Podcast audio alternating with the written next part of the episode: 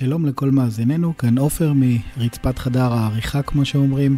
שתי הערות לפרק שתשמעו, הפרק הזה הוא האחרון בסדרה של שלושה פרקים בנושא תולדות ההצפנה, וכיוון שהסדרה מכילה לא מעט פרטים וספרים ואנשים שהפנינו עליהם, שחררנו באופן יוצא דופן מדריך פרקים לשלושת הפרקים האלו, שכולל מראה מקום לצפנים, לאנשים והספרים אה, שהזכרנו. המדריך נמצא בדף הפייסבוק שלנו, תוכלו לראות אותו שם, לעקוב אחרי הכישורים ולהעמיק את הידע שלכם מעבר למה שמיכה הסביר בפרקים. בנוסף, הפרק הזה ספציפית ארוך מהרגיל. הסיבה היא שלא רצינו ליצור חלק רביעי, רצינו בעצם לסיים את הסדרה, ולכן הוא לוקח כמה דקות יותר, אבל אנחנו בטוחים שתיהנו כי הנושא מאוד מאוד מאוד מעניין ומרתק. האזנה ערבה. Out of Memory, על תוכנה, טכנולוגיה ומה שביניהם.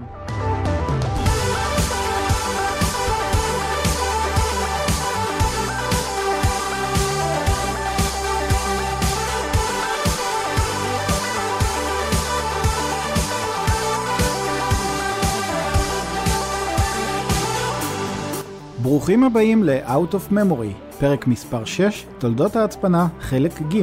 אני מיכה קאופמן. ואני עופר זליג. בחלק א' נגענו בהיסטוריה של הצפנה בעולם הקדום, קריפטוגרפיה, סטגנוגרפיה, ניתוח תדירויות, ואיך מי שלא היה אמור לראות את הצפנים, הצליח די בקלות לראות אותם.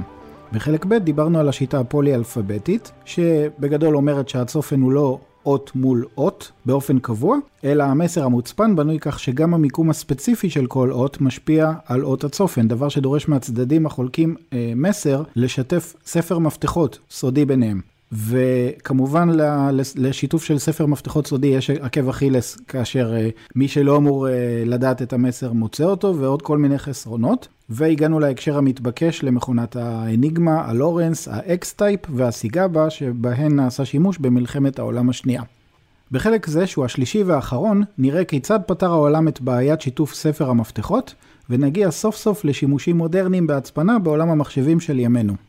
אז אה, זהו, אחרי ההקדמה הזאת ותקציר אה, מאוד מאוד אה, מקוצרר של הפרקים הקודמים, שכמובן אם לא שמעתם אותם, רוצו ותשמעו אותם לפני החלק הזה. אנחנו נמשיך, מיכה, הבמה שלך. תודה, עופר. כן, אז כמו שאמרת, אנחנו מתקרבים לתקופה של המחשבים, אחרי שני הפרקים הראשונים. ובאמת ב-1947 המציאו במעבדות AT&T בל את הטרנזיסטור, שזה היה תחליף מאוד זול למתג חשמלי שהיה עד אז הרכיב שהיה בכל המכונות הממוכנות, והוא גם היה הרבה יותר הרבה הרבה יותר מהיר. ואז ב-1951 התחילו לייצר מחשבים כמו שאנחנו מכירים לפי הזמנה. עברו שנתיים, ב-1953 חברת IBM הציגה מחשב שכל אחד יכול לקנות ולכתוב עליו תוכנות, וב-1959 הומצא המעגל המשולב, ואז נפתח הסכר ומחשבים נכנסו לחיים שלנו. בשנים הראשונות של המחשבים כל אחד הצפין לפי ראות עיניו, מה שבא לו באיך שהוא רוצה. ומה שאומר שרק אם שני הצדדים, השולח והמקבל, במקרה השתמשו באותה תוכנה של הצפנה, אז הם יכלו לשלוח אחד לשני. הם היו משתפים איכשהו את המפתח, היו דואגים גם שתהיה להם אותה תוכנת הצפנה, ואז הם היו מבסוטים. זה מה שהיה בשנים הראשונות של המחשבים, תחילת שנות ה-60. אבל אז ב-1973, משרד הסטנדרטים הלאומי האמריקאי החליט לצאת ממכרז על מערכת הצפנה סטנדרטית שתהיה לכל כל מי שרוצה לשלוח מסר ידע להשתמש בה ואז כל אחד יבחר לעצמו מפתח הצפנה אבל, אבל לכולם יהיה את אותה תוכנה. אז יצא המכרז, ל-IBM היה אז מוצר שנקרא לוציפר שפיתח מהגר גרמני שה-NSA התעלל בו היה לו איזשהו אלגוריתם שיודע לערבל ביטים. זאת אומרת לוקחת מסר בסופו של דבר מחשב עובד בביטים ב-0 ו-1 אז לא משנה מה הטקסט שאנשים כותבים, הוא הופך לאפסים ואחדות באיזה רצף כלשהו. המוצר של IBM, של הלוציפר הזה, היה לוקח אוסף ענק של מלא אפסים ואחדים כאלה, ומתחיל לערבל אותו כמו מערבל, זאת אומרת חותך אותו לשתיים, לוקח חצי השמאלי, מחליף בתוך החצי השמאלי את הביטים, בעצם מין ערבול כזה, ואז לוקח את החצי הימני ומערבל גם אותו, ואז לוקח את שני החלקים ומערבל אותם ביחד, ועושה כמה, כמה נגלות כאלה של חלוקות לשתיים וכמו בצק.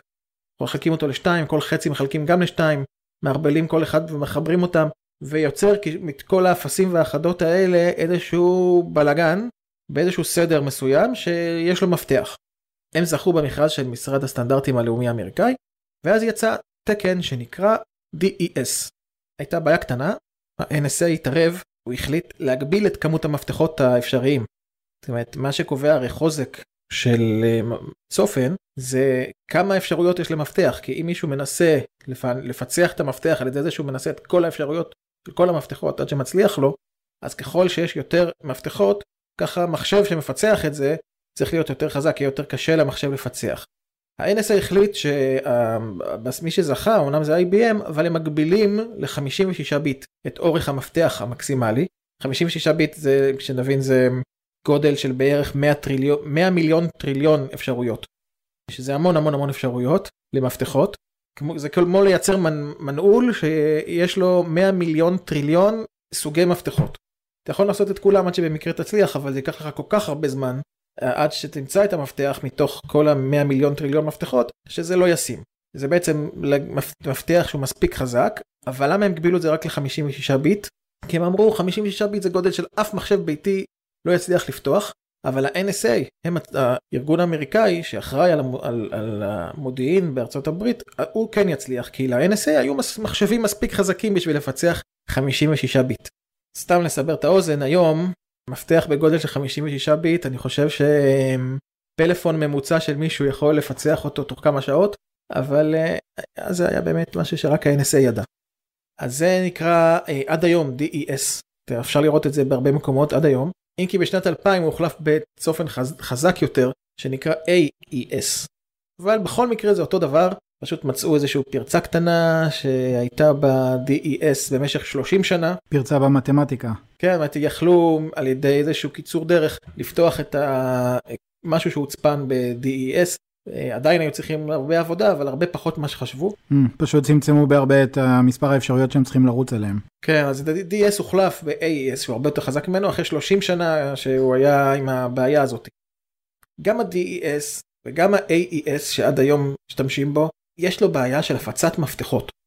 זה בשביל להבין מה, כמה הבעיה הזאת גדולה, בשנות ה-70 היו לבנקים שליחים מיוחדים, הם היו מתרוצצים עם תיקים נעולים שבתוכם היה מפתחות, זה טקסט עם אה, דפים שכתוב עליהם את המפתח כדי לפתוח איזו הודעה שנשלחה למישהו במייל, וכל מי שהבנק תכנן לתקשר איתו במהלך השבוע הקרוב היה צריך לשלוח אליו את השליח שיודיע לו מה המפתח שאיתו הבנק יתקשר איתו השבוע. מדהים. אחרי שבוע היה צריך לשלוח עוד פעם את השליח. למעשה זה הפך להיות מטרד לוגיסטי ויקר, שהגיע למצב שרוב הכספים של הבנקים הלכו על שליחים של מפתחות.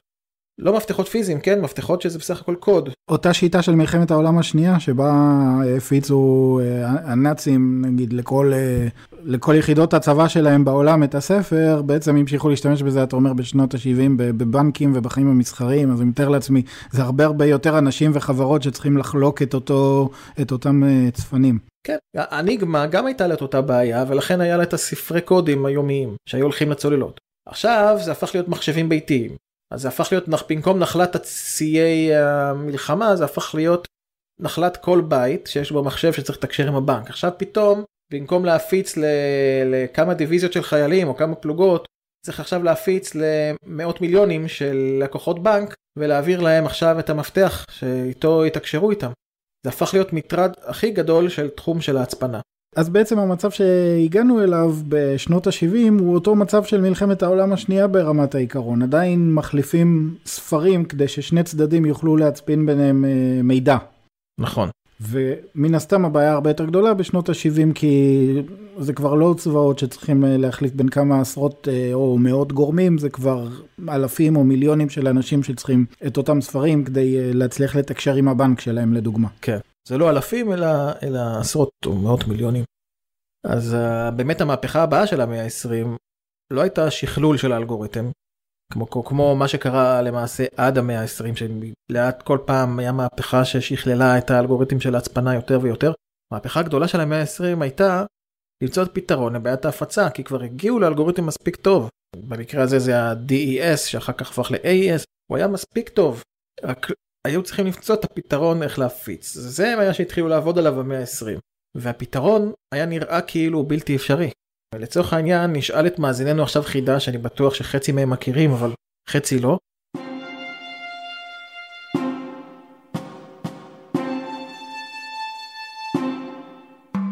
נניח יש לי קופסה שבתוכה יש יהלום ואני רוצה להעביר את היהלום הזה לחבר שלי בדואר בלי שאני אצטרך להעביר את המפתח של הקופסה ב- לחבר. החבר צריך איכשהו לקבל את הקופסה שלי ולהצליח לפתוח אותה בלי שהעברתי לו את המפתח, כי אם אני אעביר לו את המפתח גם בדואר, אז הדברים ייקחו את הקופסה, יחכו למפתח ויפתחו אותה בעצמם.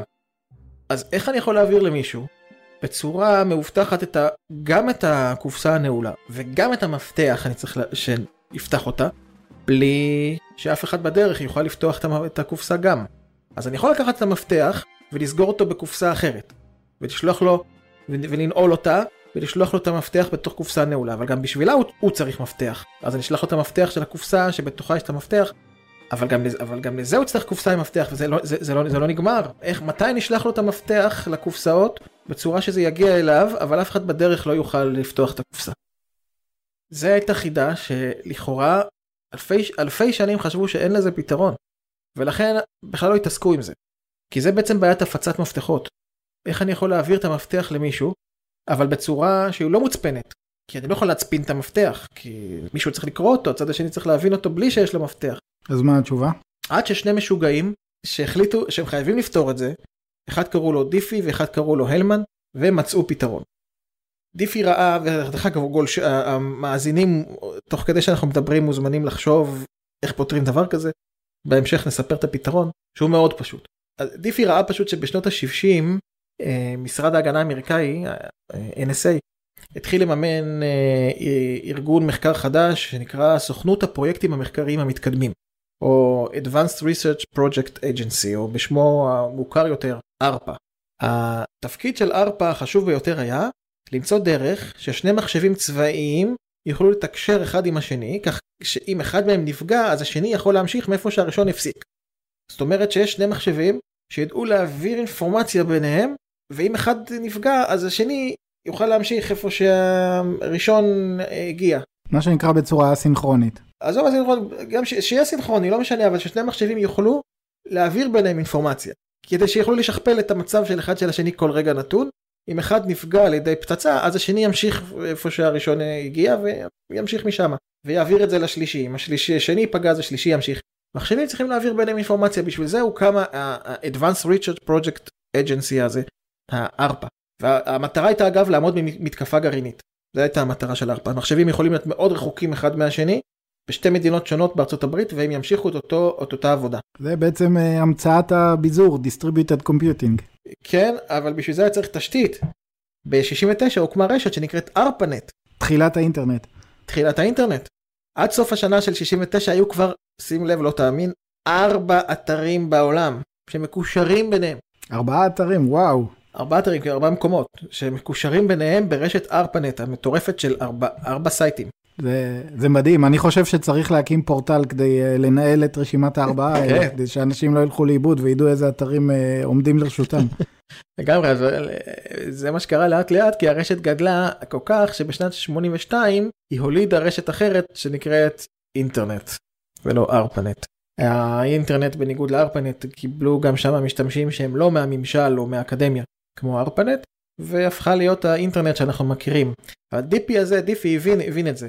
הוא חשב שבטח הסיפור הזה של האינטרנט אה, בטח יצליח, אה, אף אחד לא חשב כמוהו, אבל הוא עלה לאיזשהו אה, רעיון, והוא אמר, טוב, בטח יהיה דבר כזה שנקרא אימייל, עוד לא היה, אבל הוא כבר חזה את זה שהאינטרנט יצליח ושיהיו אימיילים בעולם, ואז הוא אמר לעצמו, רגע, מי, מי יגן על האימיילים האלה?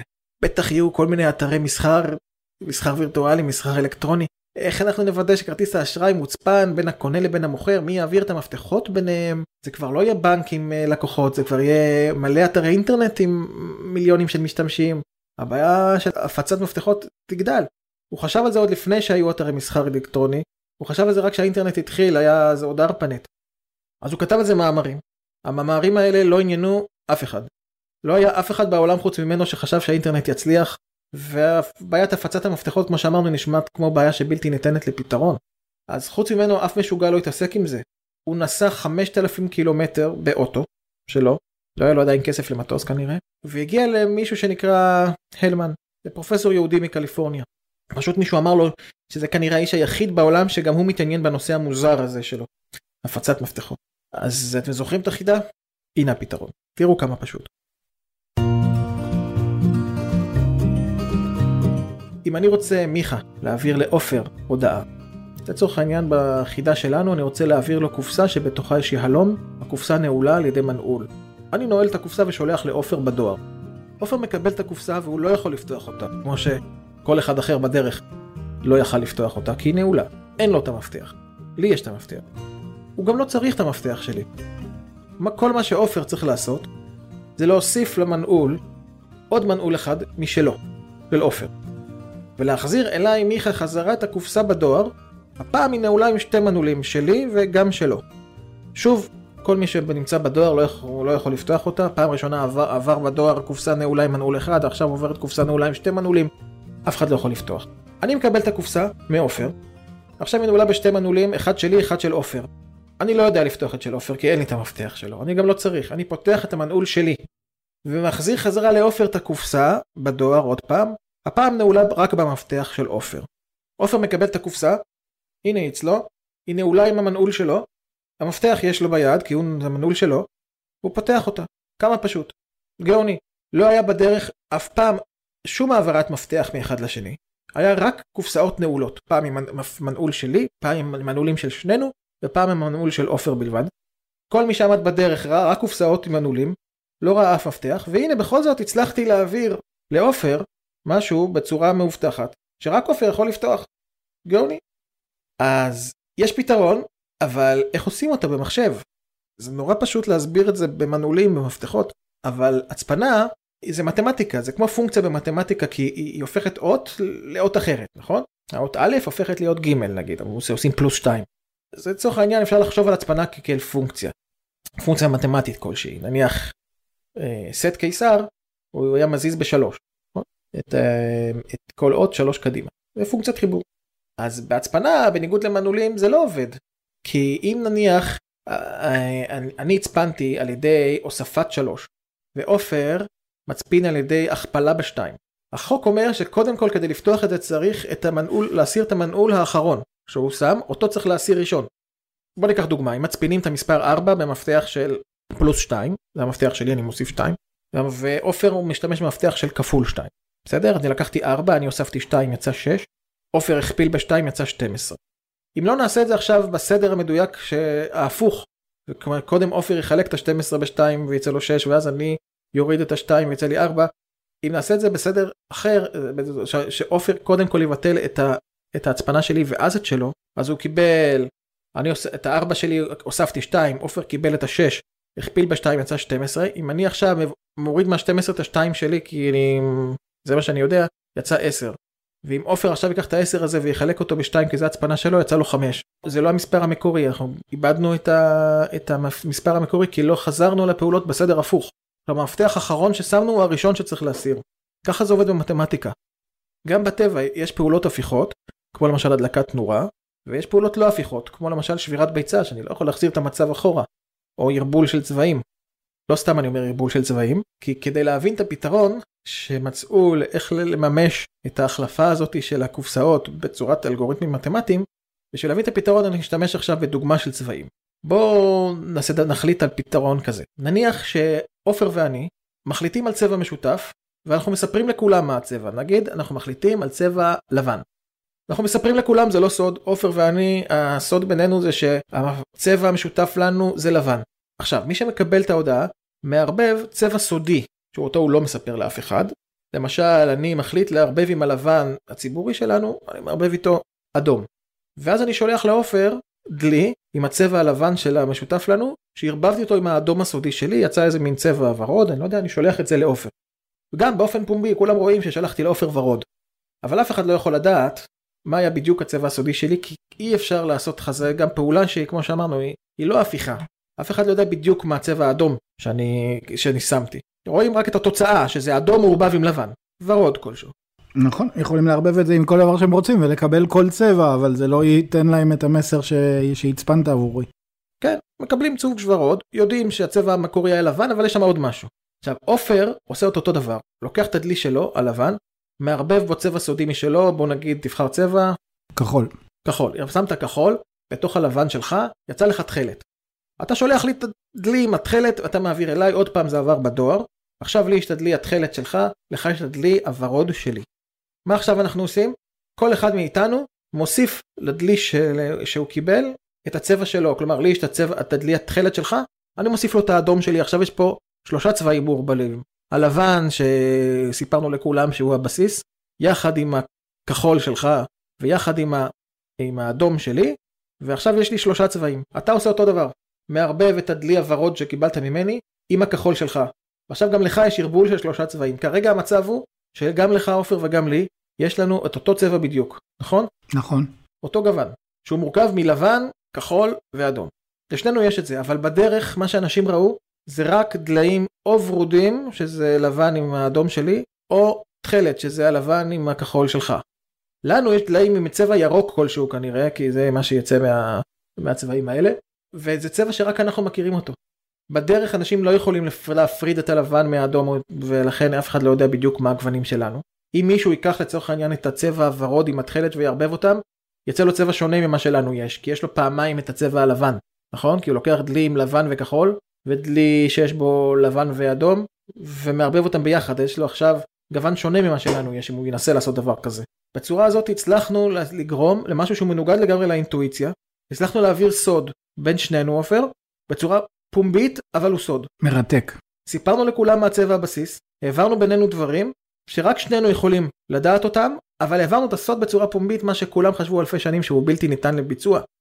ב-1976 אה, דיפי ואלמן הציגו את הפתרון שלהם לעולם והעולם היה המום. שנה אחרי זה רשמו על זה פטנט. זה עד, עד היום נקרא הפטנט הזה, את הפטנט של דיפי אלמן, שהוא מאפשר להעביר אינפורמציה דרך באינטרנט. אני הקבלתי את זה רגע לצבעים, באינטרנט זה כמובן לא צבעים, באינטרנט זה עובד בצורה אחרת, ויש לנו, לנו פתרון, להעביר בלי להעביר מפתח. אז איך זה עובד בגדול באינטרנט במילה?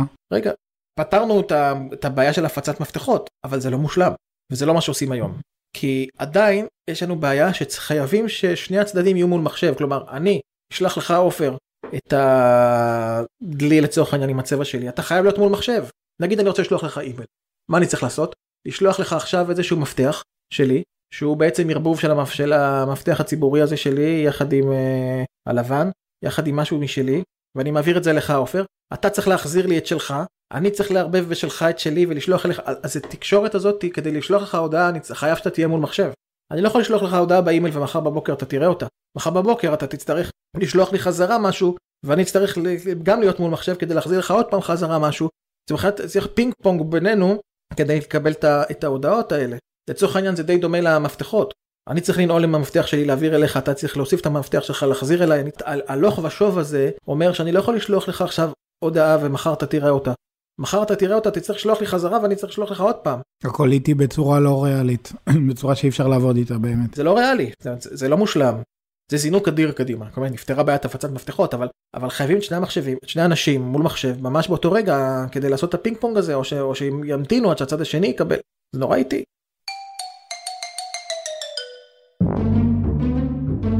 בשנת 77 נפתרה הבעיה, אותו דיפי שמצא את הפתרון איך להפיץ את הדבר הזה, הוא מצא את הפתרון, הוא רק לא ידע איך עושים אותו. אבל היה לו את הרעיון. הרעיון היה שני מפתחות. מפתח אחד, מפתח להצפנה, שאיתו נועלים את ההודעה, מפתח שני אחר, מפתח קריאה, שרק איתו אפשר לקרוא. אוקיי? זה רעיון אחר לגמרי.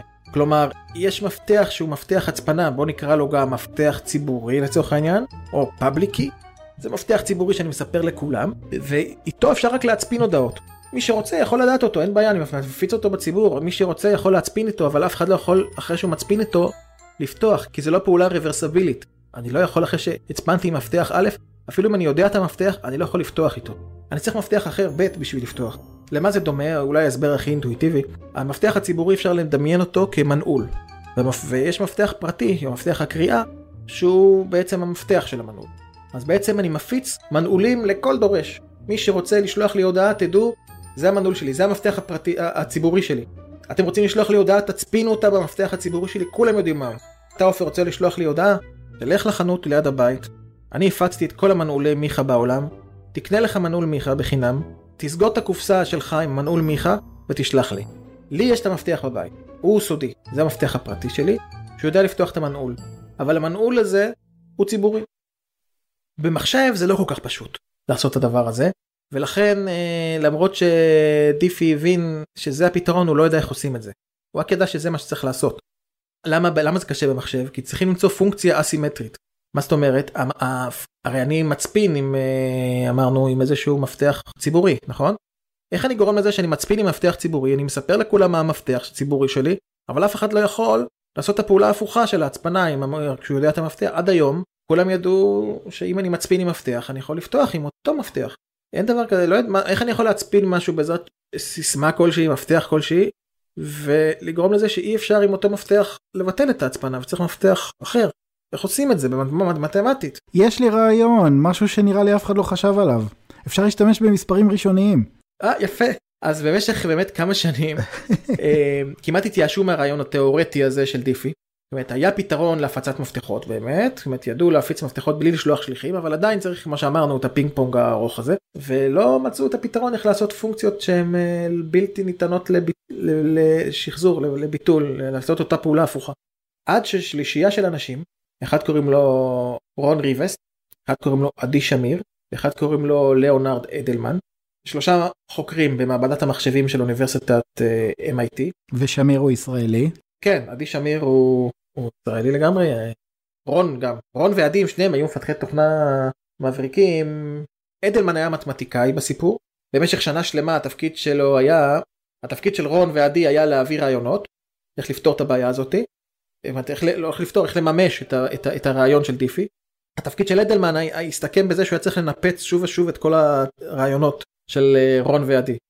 אז כל תקופה מסוימת רון או עדי באו עם איזשהו רעיון חדש, הנה פתרנו את הבעיה, אנחנו יודעים איך לעשות את זה, וכל פעם אדלמן המתמטיקאי היה מסביר להם למה הפתרון שלהם לא טוב. זה שזה מתודה מאוד טובה לעבודה, זה משתמשים בה המון במחקר אה, היום, כל מחקר אה, מדעי שיוצא כפוף לביקורת עמיתים, שנועדה לחפש את החורים בו, ברשתות אה, נוירונים עמוקות, אני לא רוצה לחרוג הרבה מהנושא, אבל יש משהו שנקרא רשתות אדברסריות, כלומר, מחשב אחד מחולל משהו, נגיד עושה איזושהי תמונה, נקרא לזה מזויפת, איזשהו דיפ פייק, ומחשב אחר עם deep network אחר מנסה להבין האם התמונה שהוא רואה היא פייק או לא. אם הוא מצליח להבין, אז המכונה הראשונה צריכה להמשיך להתאמן ולהוציא תמונות שהמכונה השנייה לא תצליח לנחש שהם פייק. אז כן, אז אני מניח שזה מה שהם עשו כאן, וזו שיטה טובה מאוד, כי כמתמטיקאי, מאוד קל לך לבוא עם איזשהו, אה, עם איזשהו אלגוריתם קריפטוגרפי, עם איזושהי נוסחה, ואתה תשמח שהצלחת ו- והנה הבשורה לעולם, אבל אתה חייב שיבוא הקונטרה ובאמת אותו אחד שיהיה the devil's advocate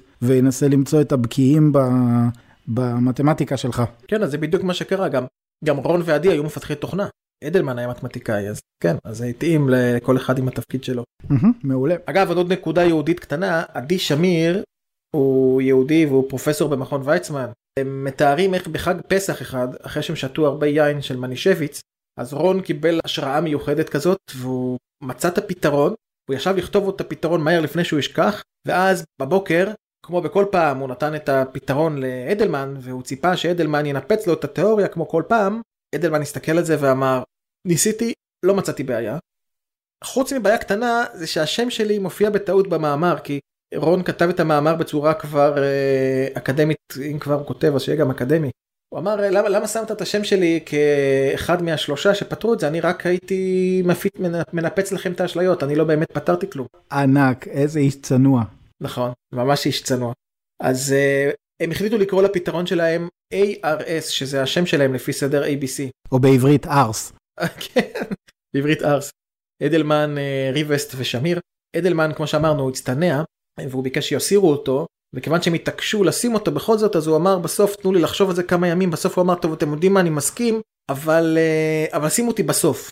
אז במקום ARS זה RSA, ועד היום RSA זה השיטה שנקראת אה, המפתח הציבורי והפרטי, זה, אה, כולם מכירים את הביטוי RSA, גם נפתחה חברה ענקית שנקראת RSA טכנולוגיות שהיא זאת שאחראית על השיטה הזאת של RSA. איך זה עובד השיטה הזאת? איך יוצרים פונקציה מתמטית לא סימטרית? כמו שאמרת עופר התשובה הייתה מספרים ראשוניים. איך ניחשתי איזה ניחוש פרוע זה היה. במקרה, פוקס.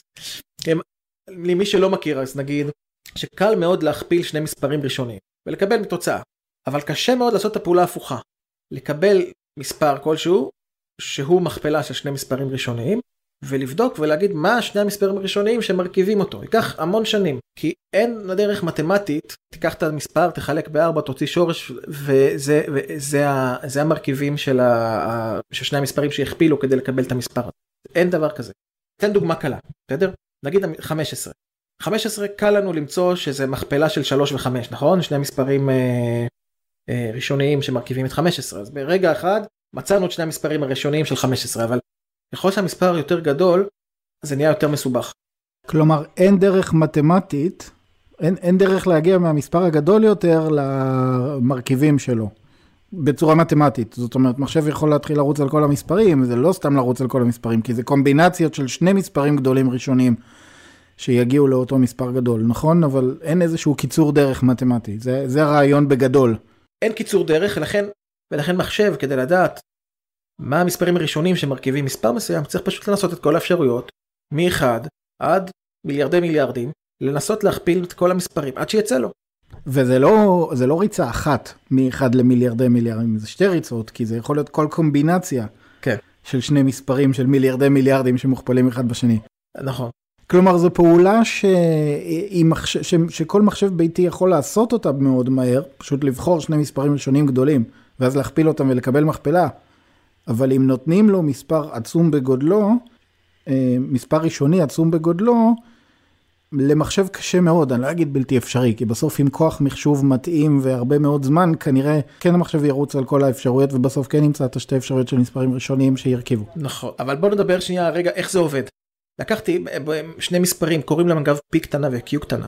אלה שני המספרים הראשוניים שאני בחרתי. הם הסוד שלי. אף אחד לא יודע את זה, זה המפתח הפרטי שלי.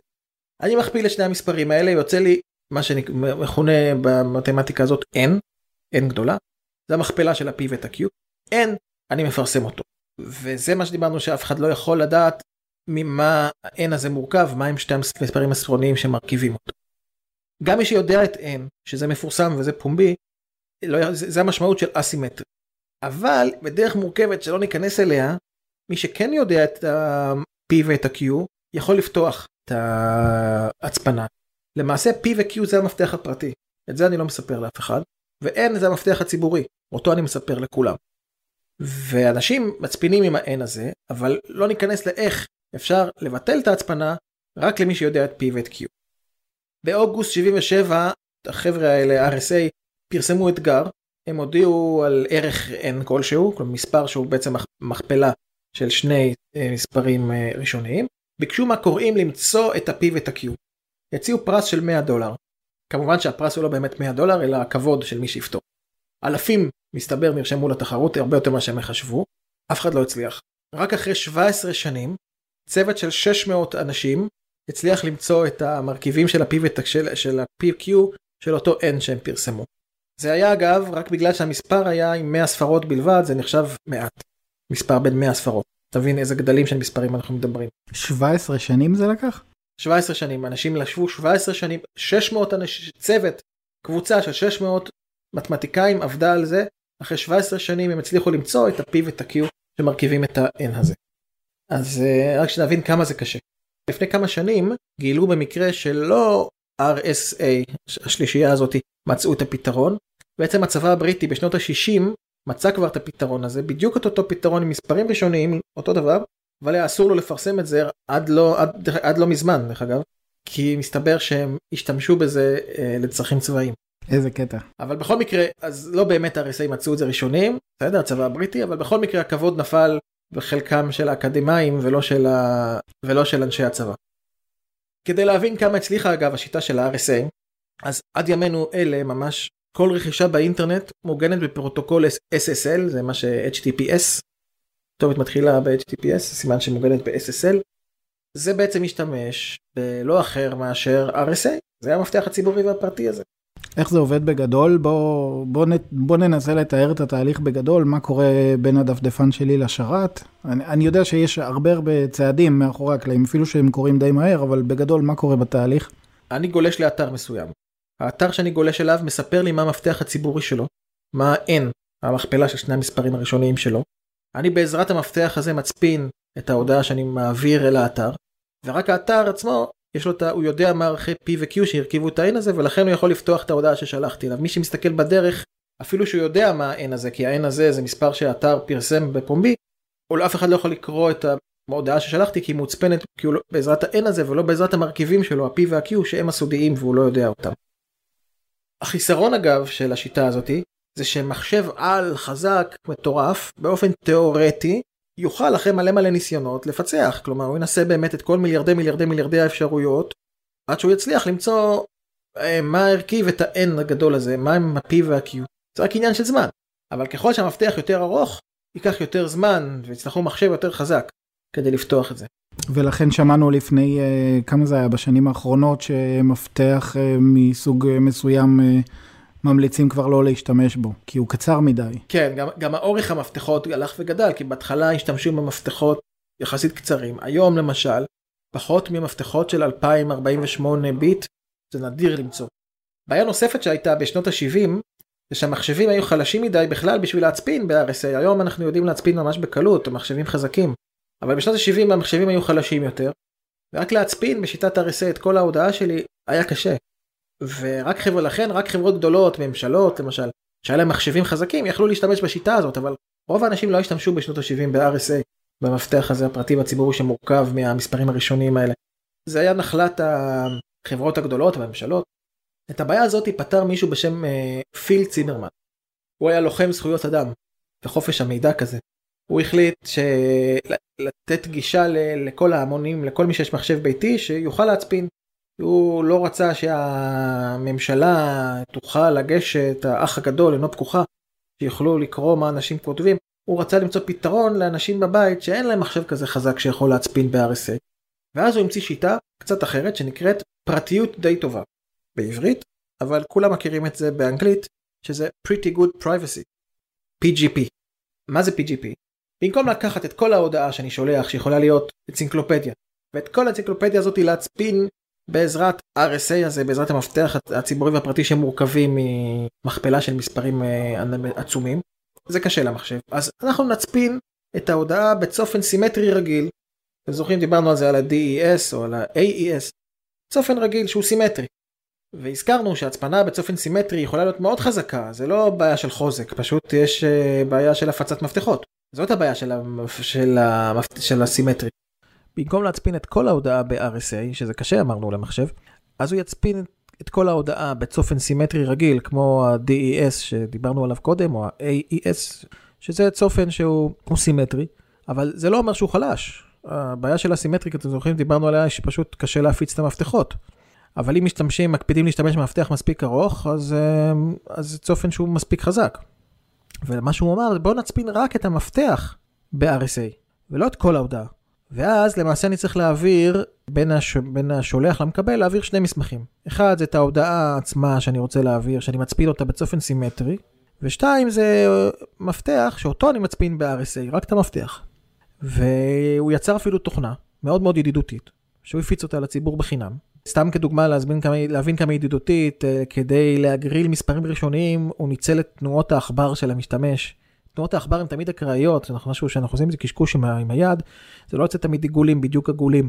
יוצא איזה שהם תנועות שאיתם הוא ירבל ויצר איזה שהם מספרים ראשוניים, והכל השתלב בקלות בתוכנת הדואר הרגילה של המשתמשים, לא היו צריכים להתקין שום דבר מיוחד, רק להתקין תוכנה, כן, של, של PGP, אבל הכל השתלב להם ברגיל, פשוט במקום ללחוץ על כפתור שלח, הם שלחו שלח מוצפן, זה היה שקוף למשתמש, העכבר עשה את כל העבודה, רק בתזוזה כבר הוא עם גריל מספרים, לוקח את ההודעה, מצפין אותה בעזרת צופן סימטרי, לוקח את המפתח של הצופן הסימטרי, אותו מצפין ב-RSA ושולח. הוא תכנן בהתחלה למכור את התוכנה שלו, אבל הייתה, היו לו בעיות חוקיות, כי הוא, גם הוא הפר פטנט של חברת RSA, וגם הוא הפר חוק אמריקאי נגד הפצת משהו חזק מדי, ולכן הוא ידע שהוא לא יכול למכור את הפטנט שלו. אז מה שהוא עשה זה פרסם את כל הקוד מקור על לוח מודעות באוניברסיטה וויתר על הכסף. הוא לא הפיץ את זה אפילו כתוכנה, הוא הפיץ את זה כקוד מקור מודפס על לוח מודעות. כרעיון, את הקניין הרוחני. הוא טיפוס אידיאליסט כזה, כן, איזה היפי כזה אידיאליסט, של חופש המידע ולוחם צדק חברתי. תוך כמה זמן מאוד קצר זה הפך להיות להיט היסטרי בכל העולם, אבל הוא הסתבך, למרות שהוא עשה את זה בצורה כזאתי, כי בנוסף לכל שתי הבעיות שדיברנו, גם ה-FBI עוד האשים אותו בהפצת נשק, כי זה נחשב נשק שהאויבים שלנו יכולים להשתמש ב-PGP, ובמשך שנים רדפו אחריו, היה משפט ארוך שהתנהל נגדו שנים. איזה קטע, והיום אחרי מה שאתה, אחרי שאתה רואה את העולם שאנחנו חיים בו היום, כשהצפנה היא הבסיס של כל דבר שאנחנו עושים, זה מראה לך עוד, עוד משהו על איך העולם פעם היה פרימיטיבי. סתם דוגמה אחת. לגמרי. אז גם אז היה ויכוח מאוד עז, שהוא ממשיך עד היום בעצם, בין לוחמי חופש המידע, כמו פיל צימרמן הזה, לבין רשויות החוק, שהן יודעות שהאזנות סתר זה הכלי הכי טוב בעולם להפלת פושעים. המלחמה הזאת עד היום קיימת. אתן כדוגמה, יש כת שנקראת האמת הצרופה ביפן, שביצעה את התקפת גז העצבים ברכבת התחתית בטוקיו ב-95, אז היא הצפינה חלק מהמסמכים שלה ב-RSA. וגם רמזי יוסף, שהוא אחד הטרוריסטים מהפיגוע במגדלי התאומים בניו יורק, הספטמבר 11, הוא אחסן במחשב הנייד שלו תוכניות מוצפנות לפיגועי המשך שמוצפנו ב-PGP. אז מצד אחד באים הגופים של הביטחון ואומרים תראו אנחנו חייבים לשמור עליכם חבר'ה אז אנחנו חייבים משהו שהוא לא שאתם לא תצפינו במשהו כל, כל כך חזק כדי שתמיד נוכל להגן עליכם מפושעים שגם הם לא יצפינו בצורה חזקה כל כך. מצד שני לוחמי חופש המידע אומרים שאתה לא יכול למנוע פרטיות מכל האנשים בעולם בגלל כמה פושעים. כן לצורך העניין אם אתה לא יכול למנוע מאנשים לקנות כפפות בגלל שפורץ יכול להשתמש בכפפות בשביל שלא יראו את הטביעות האצבע שלו, אז בגלל זה תכריח את כולם לא לקנות כפפות? אתה לא יכול. אז זה, זה בעצם המלחמה שעד היום היא קיימת. ואחד הפתרונות של המלחמה הזאת זה הגבלת אורך המפתח. לאורך כזה ששום מחשב פרטי לא יוכל לפצח, אמרנו שהאמריקאים עשו את זה בעבר עם, עם ה-DES, הם הגבילו אותו ל-56 ביטים. אז אותו דבר, הפתרון היה בעצם הגבלת אורך המפתח, כדי ש-NSA עם המחשבי על שלו יוכל לפתוח, ממשלות יוכלו לפתוח, אבל uh, חברות פרטיות או אנשים סבירים לא יוכלו. ובאמת עד היום ממשלת ארה"ב מגדילה את אורך המפתח של ה-PGP ובכלל של ה-RSA, יש הגבלה בחוק, עד היום. זה, זה לגבי ה-RSA, אולי רק כדי להשלים נזכיר ממש בקצרה של-RSA יש עוד מטרה חוץ מהצפנה, שגם עליה עדיף חשב, שזה אימות של השולח. למשל, אה, אם אני שולח הודעה לבנק שיעבירו לי כסף, אז בסדר, הבנק צריך להעביר את זה בצורה מוצפנת, בסדר? אבל איך הבנק ידע שבאמת אני שלחתי את ההודעה ולא מישהו אחר? איך, אה, או, הפוך, אם הבנק שלח לי איזשהו מידע, או הרופא שלח לי מידע רגיש, מעבר לזה שהוא מוצפן, איך אני יודע שבאמת הרופא שלי שלח את זה, או הבנק שלי שלח את זה, ולא איזה מישהו שמתחזה לרופא שלי או לבנק שלי. אז הפתרון של הדבר הזה היה היפוך של המצב הזה של ה-RSA, כלומר, במקום להצפין עם המפתח הציבורי, אני אצפין דווקא במפתח הפרטי את ההודעה, ואז אני אעביר את זה. הצד השני מכיר את המפתח הציבורי, כי איתו אני מפרסם, נכון? לוקח את המפתח הציבורי שלי, בודק אם ההודעה ששלחתי, אם המפתח הפרטי מתחבר, ורק לי יש את המפתח הפרטי, סימן שזה אני. עכשיו כולם שואלים את עצמם בטח איך זה יכול להיות, הרי כולם, אני שולח את המפתח הפרטי שלי, אולי רק להגיד במילה שמטרת ההזדהות זה לא להצפין, מטרת ההצפנה זה משהו, לא להזדהות, זה שתי מטרות שונות. אפשר אגב לשלב את שתיהם ביחד. הן הפוכות בעצם, בהצפנה אתה מצפין עם מפתח ציבורי כדי שמישהו אחר יפתח עם פרטי, ובחתימה, מה שנקרא, אתה מצפין עם... זה לא מצפין, אתה חותם עם מפתח פרטי, שכל אחד יכול לפתוח עם ציבורי ולאמת שאתה זה אתה. בדיוק. אפשר גם להצפין גם וגם, כלומר, עם הפרטי שלי, השולח, אני מצפין עם, הפרט, עם המפתח הפרטי שלי, ואז אפשר להצפין גם וגם. עם הפרטי שלי, אני השולח, אני מצפין עם הפרטי שלי כדי שידעו שזה אני, ועל זה אני מוסיף את ההצפנה במפתח הציבורי של מי שאני שולח אליו. זה בעיקרון הרעיון. ככה זה עובד ב-JWT, למי שיודע ועושה את זה היום, בעצם אה, צורה של העברת מסרים בג'ייסון מהדפדפן לשרת אינטרנט, לשרת API, אה, בלי להיכנס לכל הפרטים, אבל יש שם את זה, מסר יכול להיות מוצפן וחתום. מוצפן על ידי מפתח ציבורי, וחתום על ידי מפתח פרטי. ואז המקבל הוא היחיד שיכול לפתוח את זה, והוא גם יכול לוודא שאני זה אני. יפה. במשך אלפי שנים המצפינים נאבקו במפצחי הצפנים.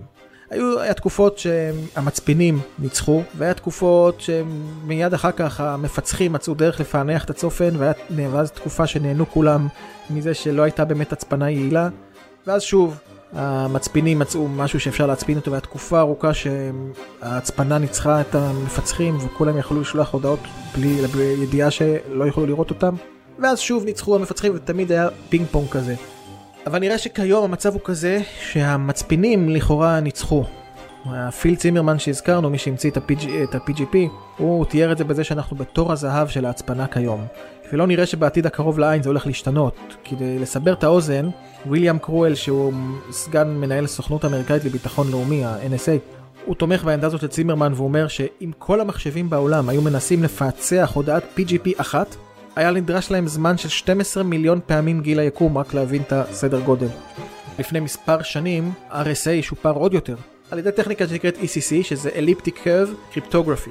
לא ניכנס למתמטיקה של הדבר הזה, אבל המטרה הייתה להקטין את אורך המפתח ועדיין לשמור על אותה רמת ביטחון, כי זה לא שה-RSA לא טוב. השיטה הזאת היא מצוינת, פשוט זה דורש מפתחות באורך מטורף. היום אנחנו מדברים על uh, סדר גודל שמתחילים uh, עם 2048 או 4096 ביטים כדי להיות מספיק חסין למתקפות של מחשבים מודרניים, עוצמתיים, כן? בעבר היה מספיק מפתח של כמה מאות ביטים בשביל לגמור מזה שאף מחשב לא יוכל. היום המחשבים התקדמו, אז המפתחות הלכו ונהיו גדולים יותר ויותר, זה מפתח ענקי היום. ב-ECC הזה אפשר להגיע לרמת ביטחון דומה למפתח עם 4096 אה, ביט, פשוט עם מפתחות הרבה הרבה יותר קצרים. עדיין אותה שיטה של מפתח ציבורי ופרטי, אבל פשוט זה דרך יותר מתוחכמת, זה החליף את ה-RSA וזה מה שעד היום אנחנו משתמשים בו, וכנראה שלא יוכלו בעתיד הקרוב לפענח הודעות, אנחנו בתור זהב כזה של הצפנה. אבל ניסיון העבר מלמד אותנו שאי אפשר לדעת, כלומר אולי מישהו כבר פיצח את זה. הרי דיברנו על זה מי ששמע את הפרק הראשון והשני, שהצופן המונו-אלפביתי פוצח על ידי אלקינדי בעזרת ניתוח תדירויות, אחרי ששנים חשבו שזה בלתי אפשרי. אחרי זה דיברנו על צופן ויז'נר, שהוא נחשב בזמנו לצופן בלתי ניתן לפיצוח, ככה קראו לו. ואז הוא פוצח על ידי בבאז'. האניגמה, שחשבו שזה בלתי ניתן לפיצוח, פוצחה על ידי הפולנים, אחר כך על ידי הבריטים. אז בעצם אולי גם ה-NSA כבר פיצח את ה-RSA. אולי הארגון הבריטי פיצח אותו, אולי יש מישהו בעולם שפיצח אותו והוא פשוט לא מספר לנו. גם אם זה לא פוצח, זה לא שאין אפשרות לקרוא הודעות מוצפנות. יש שיטות אחרות שהן לא עובדות על, על פיצוח השיטה. אתן רק כדוגמה, דבר שנקרא מתקפת קרינה, טמפס אטקט. מה זה אומר? מסכים, בייחוד מסכים ישנים, יש איזושהי אה, זליגה של קרינה, כשאני מקליט אות, גם במקלדת. כל, כל ציוד אלקטרוני שיש לי, שאני מקליד אות במקלדת, יוצאת איזה קרינה כלשהי במקלדת. כשהאות מוצגת במסך, יש איזושהי קרינה, תביא איזושהי צורה של קרינה מסוימת מהמסך. בעצם אם אני יושב מחוץ לחדר של מישהו שכותב משהו, ויש לי ציוד האזנה רגיש לקרינות אלקטרומגנטיות, אני יכול על ידי המתקפת קרינה הזאתי לזהות מה הוא כתב לפני שזה נכנס לתוכנת הצפנה בכלל. תשים את הצפנה הכי חזקה בעולם זה לא משנה אני קראתי את ההודעה שלך עוד כשכתבת אותה לפני שזה הוצפן. וכדי להתגונן נגד זה, יש אפשרות לרפד את הקירות בציפוי מיוחד שמונע זליגה, זליגה אלקטרומגנטית. רק להבין, בארצות הברית צריך רישיון מיוחד לקנות את הציפוי קרינה הזה. מה שאומר שה-NSA כנראה מאזין בעזרת השיטה הזאת, אחרת הוא לא היה דורש רישיון. עוד אה, דוגמה שניתן זה שתילת וירוסים או סוסים טרויאנים. אפשר להכניס למחשב אה, תוכנה שנראית כמו PGP, אבל היא לא באמת של PGP, היא של אה, מישהו מרושע שכתב תוכנה שנראית כמו PGP, אתה חושב שאתה מצפין, בעצם אה, שום דבר לא מוצפן, ו... או שכן מוצפן, אבל הטקסט המקורי נשלח למפתח התוכנה בצורה לא מוצפנת. או Backdoor שמפתח התוכנה שם בפנים. אבל כל השיטות האלה שדיברנו עליהן, מתקפת קרינה, או וירוסים, או סוסים טרויאנים, כל אלה הם עדיין לא תחליפים למטרה העליונה של מפצחי הקודים. המטרה העליונה זה פיצוח RSA. יש כמה תקוות היום. תקווה אחת זה למצוא פתרון מתמטי לפרק את ה-n הזה, את המכפלה של שתי המספרים הראשוניים, בלי לבדוק את כל האפשרויות, על ידי איזושהי נוסחה כלשהי. כידוע לנו היום לא נמצא שום קיצור דרך, שום התקדמות בנושא הזה. אלא אם כן מדינה מסוימת מצאה ושומרת את זה כסוד כמוס, שזה דבר מאוד אפשרי. תמיד בהיסטוריה ראינו, כשנפרצה שיטת הצפנה, היא תמיד נשמרה במשך עשרות שנים לפעמים בסוד. אז, אה, אז זה התקווה הראשונה שאולי תקרה או לא תקרה. התקווה השנייה היא כזאת, היא אומרת בעצם אם אנחנו לא יודעים לפתור מתמטית ולמצוא את המספרים שמרכיבים את ה-n הזה, ואנחנו נאלצים בלית ברירה לבדוק את כל האפשרויות, אז בואו נזרז את זה. ניקח מחשב מאוד מאוד מהיר. עכשיו, מה זה מחשב מאוד מהיר? גם אם נכפיל פה מפי מיליארד את הכוח של מחשב היום, זה לא יספיק. אז הפתרון המסתמן זה מחשב שנקרא מחשב קוונטי, שהומצא על ידי דוד דויטש, שהוא אמר בוא ננצל את הפיזיקה הקוונטית בשביל לייצר מחשב שהוא מהיר לא פי 2 או פי 3 או פי 10, אלא מהיר פי מיליארדים ממחשב שיש היום. שכל מחשב שיש היום ייראה כמו עגלה לידו. ואיך נעשה את זה? בעזרת משהו שנקרא פיזיקה קוונטית. מה זה אומר? בפיזיקה קוונטית, שזה מדע מטורף לגמרי, יש מצב שחלקיק יכול להיות בשני מצבים בו זמנית. זה משהו שנוגד את ההיגיון קצת, זה קצת נשמע מטורף. התיאוריה הזאת אומרת uh, שבעצם uh, משהו יכול להיות בשני מצבים ביחד, בשתי מקומות ביחד, בשני, בשתי דברים ביחד.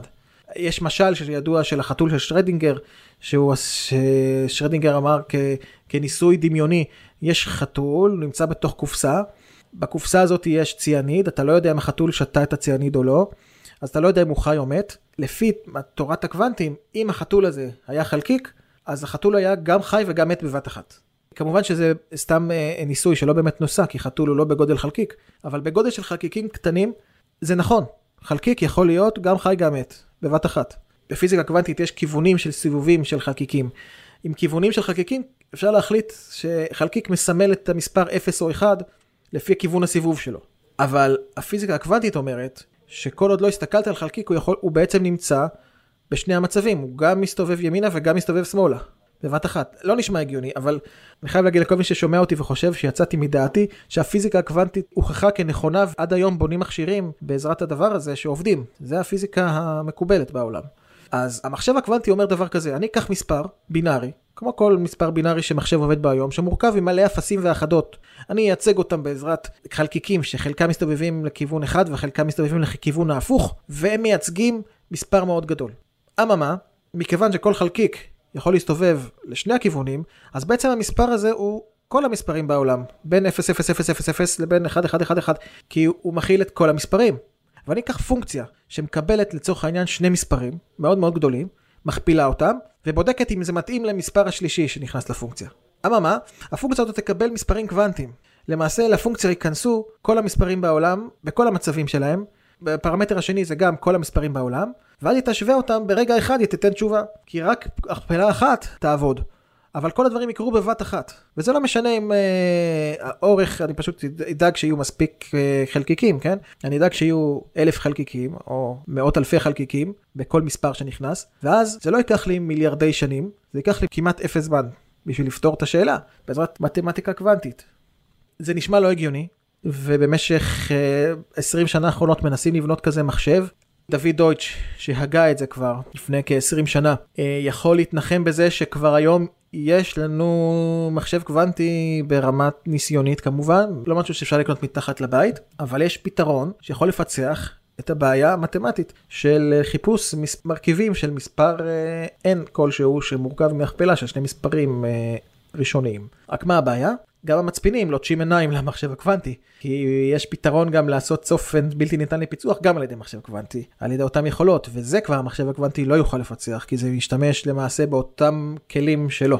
אז uh, מה העתיד פה? לא ברור. נחכה ונראה, זה מאוד מעניין העתיד בקטע הזה. מרתק ביותר. אבל בכל מקרה אי אפשר להתחמק מהעובדה שההצפנה קידמה את האנושות בהמון המון תחומים, גם בבלשנות, גם במתמטיקה, חקר המספרים הראשוניים, גם בחישוב קוונטי. מי ינצח, המצפינים או המפענחים? לא יודע. אני רק אומר שלא משנה מה ימציאו, עדיין אני לא אצליח להבין מה לעזאזל אשתי מתכוונת. את זה בחיים לא נדע כנראה. כנראה שלזה אין פתרון. מי שרוצה מקורות להשלמה, כל מה שדיברנו עליו, יש כמובן את הספר The Code Book, סודות ההצפנה של סיימון סינג, ספר בין 500 דפים בערך, מצוין, מעולה, מדהים. אני התבססתי בחלק גדול מהדברים שדיברתי על הספר הזה. יש The Codebreakers של דיוויד קאן, שזה כבר ספר הרבה יותר רציני, 1200 דפים, שהוא סוקר את כל ההיסטוריה של ההצפנה, וסיימון אגב, סיימון סינג בסודות ההצפנה התבסס עליו. יש את אנציקלופדיית ההצפנה של דיוויד ניוטון, גם מאוד מומלץ. מי שרוצה על RSA יכול לקרוא ספר של מרטין גרדנר, שנקרא בשם הקליט והקצר, A New Kind of Cipher That Would Take Millions of Years to Break. הוא גם מצוין והוא מסביר את כל המתמטיקה מאחורי ה-RSA, וזהו, אליך עופר. טוב, יפה מאוד מיכה, היה מאלף, היו שלושה אה, חלקים של הפודקאסט הזה של אה, סיכום סודות ההצפנה, שאני חושב שהיו אה, מאלפים, אותי באופן אישי הם לימדו לא מעט, ואני מקווה מאוד שגם את המאזינים שלנו זה לימד דבר או שניים. עד כאן החלק השלישי והאחרון בסדרת פרקי תולדות ההצפנה של Out of Memory. עוד לא ערכתי את הפרק כשאני אומר את הדברים האלה ואני לא יודע כמה זמן זה יצא בסוף, אבל אני יודע שהוא ארוך מהרגיל, איתכם הסליחה, לא רצינו להפוך את הסדרה הזאת לסדרה של ארבעה חלקים, ובכל זאת אני מקווה שנהניתם ושזה ריתק אתכם, ואני יודע, העביר לכם לפחות את הנסיעה בפקקים לעבודה, או את שטיפת הכלים, או את קיפול הכביסה, או מה שאתם לא עושים כאשר אתם שומעים פודקאסט.